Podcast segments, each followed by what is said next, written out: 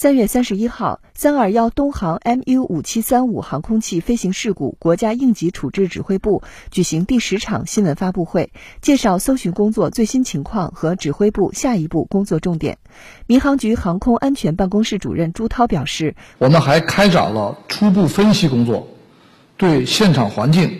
残骸分布、撞击痕迹等进行定位、拍照，研判飞机接地时。”可能的运动轨迹、姿态和撞击力，通过分析空管雷达自动化系统数据，还原事发前的真实飞行过程，对涉及航班旅客、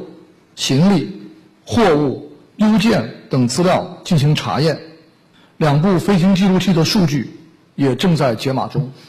新华社记者秦广华南宁报道。